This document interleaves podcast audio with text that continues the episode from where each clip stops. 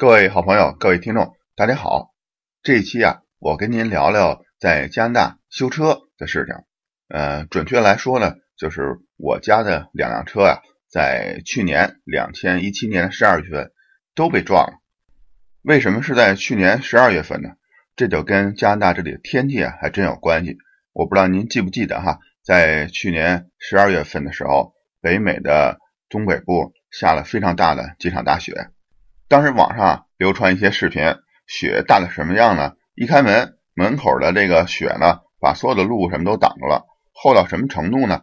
在一些视频上可以看到，有些本地人啊，呃，穿着游泳衣，然后一开着门呢，啊，就跳到这个雪里，在这雪里啊，做这个游泳状态。这个当然是搞笑的视频啊，不过您可以呃看到，当时这雪啊，确实下的很大，而且下了好几场，所以地面上。一直就没有这个清理干净。当然了，在主要马路上的雪呢，都很快被清理干净了。一般在我们出门之前就可以看到，呃，这些前一天晚上下的雪都被清理了。但是在这些小的胡同里边的呃雪呢，是没有呃公共的这种清理车来清理的。这点呢，怎么来区别出来？就是您在买房的时候，可以看看自己门口这条马路上啊有没有这个路灯。比如我们住的这个社区里边，几条的主干的马路呢，都是有路灯的。这些马路呢，在早上起来，你就不用担心积雪的问题了。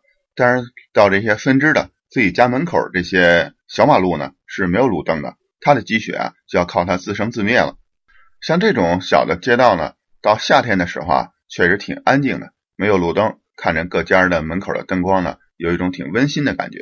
但是到了冬天啊，这个积雪在马路上要待上一两个星期都化不掉，所以挺闹心的。而且，呃，这也是为什么我家的车呢被撞的一个主要原因。我平时呢都是把车呢停在马路边上，这一天呢也没例外。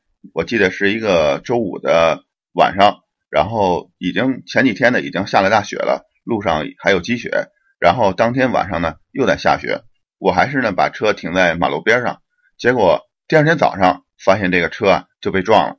我自己后来分析被撞的原因啊，主要跟当时的天气是有关系的。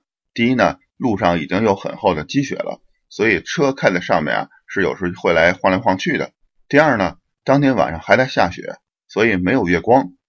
再加上我们门口这条街道呢是没有路灯的，所以当天晚上这个天气情况呢和这个路面情况就是没有又下着雪又没有路灯的这样一片漆黑。所以，对于呃晚上在这行车的呃这个驾驶员呢，他没有看到我家这辆车，同时地面上呢又是这种积雪滑来滑去的，所以造成他呢撞到我的车上了。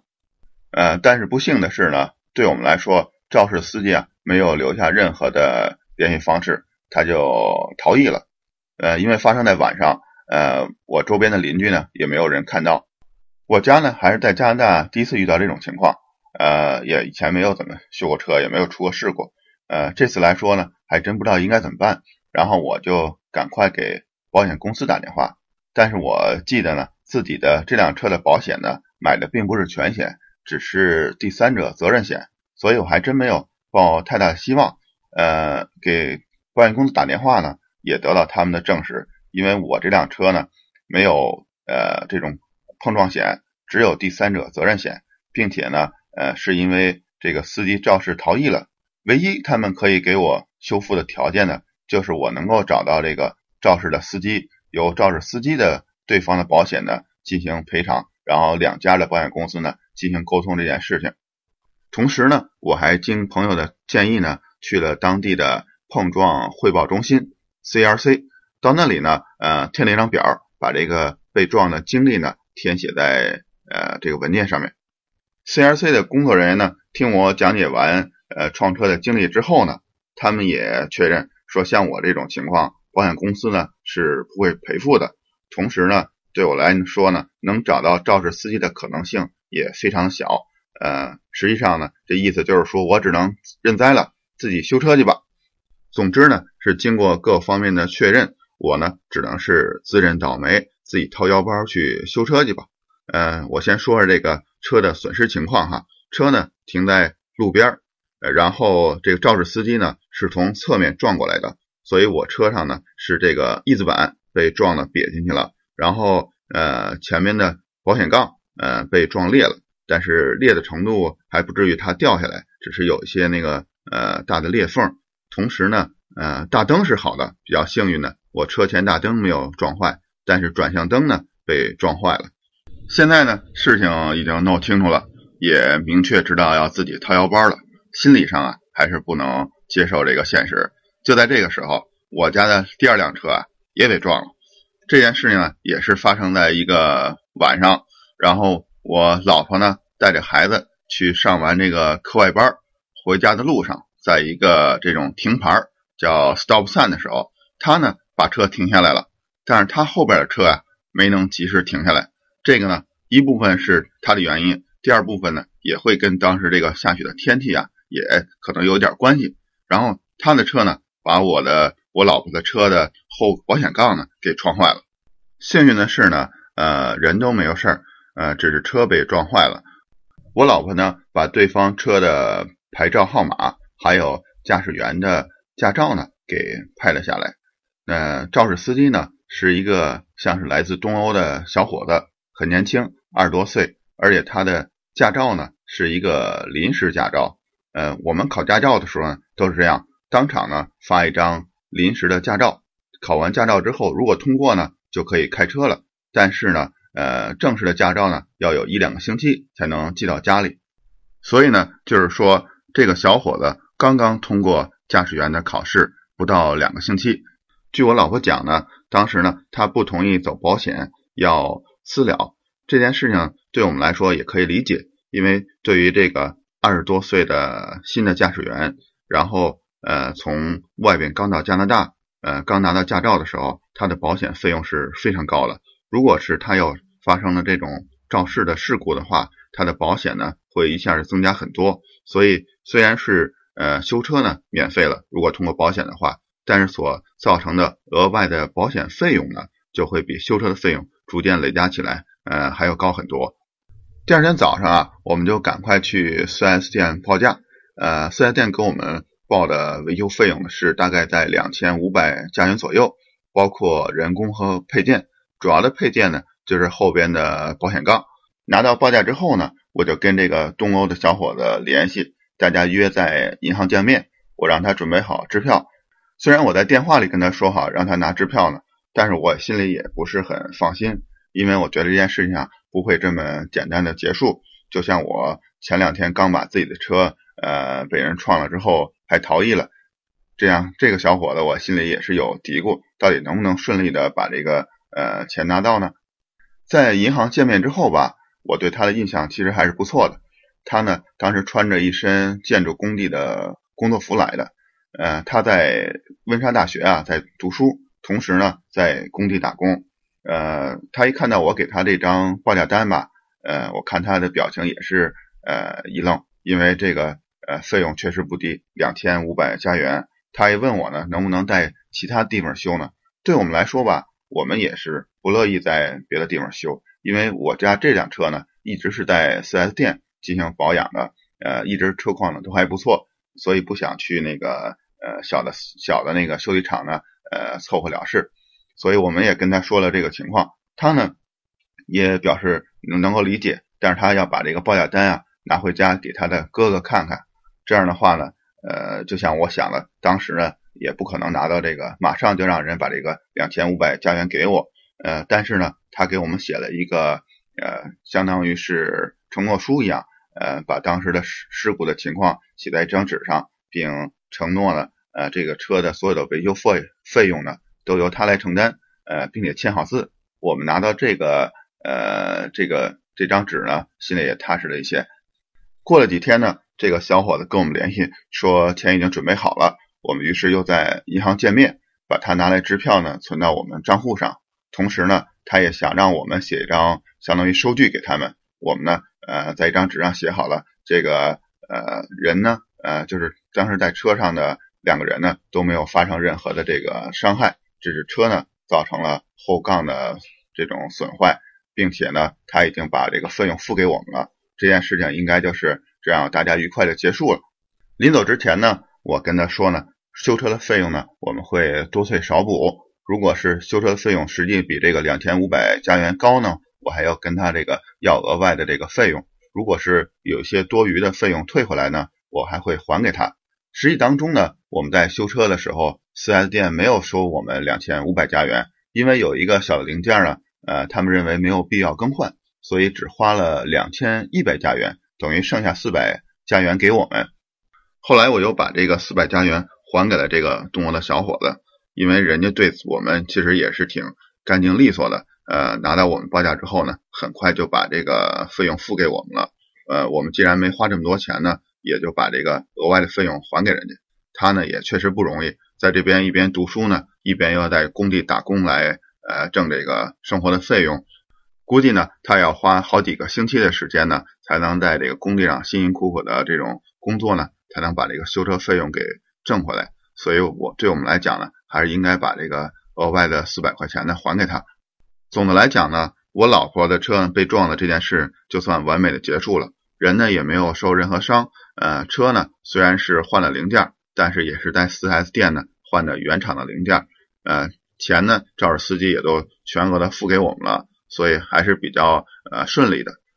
我老婆的车修好之后呢，现在咱们再回来聊我自己那辆车。我的这辆车呢，刚才说过，一共有三个零件坏了：转向灯、翼子板还有前杠。我去修理厂啊，也报了个价，当然没有去这个 4S 店，而去一个那个普通的做这个钣金维修的店呢。他给我的报价是在一千五百加元，而且这个费用啊，还不是用的新的零件，而是用的是这种拆车件。在这个加拿大和美国呀，都有这种旧的这个废车的拆车件的厂子。我们这边呢也有一个，呃，他们呢就收集一些那个废旧报废的汽车，他们把这个零件呢，呃，回收利用。所以对我来说呢，其实有几种选择，一个呢是在修理厂把这车修了，然后费用呢大概在一千五到两千块钱左右。当然，如果是用的那个。呃，旧件呢，就是修理厂去帮我找这旧件呢，可能会便宜一点，呃，大概在一千五左右。另外一种选择呢，就是我自己去直接去这种旧件的商店，去他那儿呢去把这旧件买回来，然后自己来安装，这样呢就省去了修理厂的那个工时的费用。但是对我来说呢，我觉得呃这个旧件我去看了一下，在这个这个报废的，就是专门卖这个旧件的商店呢。我看了看他们的旧件的条件呢，并不是像非常好，一个是有些划痕，第二呢还是有一些那个地方有些缺陷，所以我想我看看能不能自己买了一个新件把它装上。但是新的零件啊也有新零件的麻烦，就是一般咱们买的这种车身的钣金件呢，它是没有喷漆的，它有一层底漆是为了防锈用的，所以我们买回来之后呢还要给它喷漆，这个对我来说也是一件那个从来没干过过的事情。呃，问了问同事，同时我也在那个 YouTube 上查了查，看看看，呃，也不是自己不能完全操作，所以我去那个专门卖这个汽车用品店呢，买回两罐漆来，就是那种呃手一按就可以喷出来的那种一罐一罐的喷漆，一罐呢是这个就着我车上呃这种颜色的码的这种黑漆，第二呢是这个表面的清漆，把咱们车的左前门打开，在这个立柱上啊。有一块名牌，这上面呢不但标识上这个轮胎的气压应该打多少，同时呢还有一个特殊的颜色代码。我找到这个颜色代码之后呢，到这个汽车用品店就可以根据这个颜色代码呢找到相应的这个呃漆的种类。我呢先从网上订了一个翼子板，呃，当然在这之前啊，我先把转向灯给换了，因为这个转向灯如果没有的话呢，实在是开车不安全。所以第一件事呢，我是换的转向灯。第二件事呢，我通过网上订购了一块呃翼子板。等它到家之后呢，我先按照这个呃同事的建议呢，先用一种类似酒精的溶液，把上面的呃要喷漆的地方呢清理干净。清理干净之后呢，我就开始喷黑色的面漆。面漆呢分成几次喷，如果一次喷的太多呢，就会。呃，流出这个有这个漆液呢流的痕迹。面漆呢，我喷的比较小心。呃，喷完之后呢，大概喷了三到四次，这样呢效果还是不错的。就是因为这个面漆喷的比较顺利呢，所以我在喷这个最后的清漆的时候呢，有一点大意，这样呢，有的地方喷的多，有的地方喷的少，而且有这个留的痕迹。同时上面呢，因为沾了一些脏的东西，造成我在修饰的时候呢，也没有完全修饰好，所以呢，呃，整个最后喷完的效果呢，肯定比原车厂呢要差了不少。但是从远处看呢，还是呃不是能够轻易的看得出来。喷好漆之后呢，我把这车开到车库里，开始更换这个翼子板，也遇到了不少困难。主要是在 YouTube 上啊，我找不到这个相关的视频，没有老师，只能自己来摸索。经过这个两三天的时间，反正是周末在家里，但是只能用早上和晚上的时间，白天呢还得干家里的事情。这样的话呢，呃，经过两三天的时间，终于把这个翼子板呢也换过来了。总的来说呢，这辆车我现在修在这种程度呢，就可以开了，灯也换了，翼子板呢现在也能换上新的。虽然漆不像原车漆那么漂亮，但是呢，从远处也看不出来。总的来说呢，车呢，呃，只有在大杠上面，就是前杠上面呢，还有一条裂缝。这条裂缝呢不是很明显，我想先这么开着。这辆车对我来说呢，就是一个代步工具。我每天开车上下班，来回往返的路程呢。也只有十五公里，用的很少。而另外一辆车呢，就是我老婆那辆车，呃，我们用的比较多，呃，去多伦多呀，或者去出去玩，都是开另外一辆车。所以我希望它呢，处于一个更好的状态。这也是我们为什么一直坚持那辆车呢，要在四 S 店去保养啊、维修啊，包括这次呃出这个呃事故呢，也是要在四 S 店维修的这个原因。刚才呀。跟您聊了聊我家这个创车和修车的这两件事儿，之后呢，我再跟您分享分享我的心得哈。第一呢，是不管在咱中国还是在加拿大，都有各种各样的人，也有呢像人家把我们家车给撞了，踏踏实实的人把钱付给我的这种呃诚实的人，当然也有了撞了我家的车肇事逃逸的人。第二呢，就是这个保险的意识，我的保险意识就比较差，所以我家的车呢。一辆车，我老婆车呢就是全险，我的车呢只有第三者责任险。所以当我的车出现这种被人肇事逃逸之后呢，保险就不能赔付。所以呢，我也在考虑把我家的第二辆车呢从这种第三种责任险呢变成全险。另外呢，就是大家在出来玩的时候，我家自己也是在出去玩租车的时候呢，我现在也买上相应的保险，包括第三者责任险和这种碰撞险。这样呢，万一出现了交通事故呢，也不至于有很大的损失。今天呢，就跟各位朋友聊到这里了，呃，希望对大家呢有一点帮助。咱们下期再聊。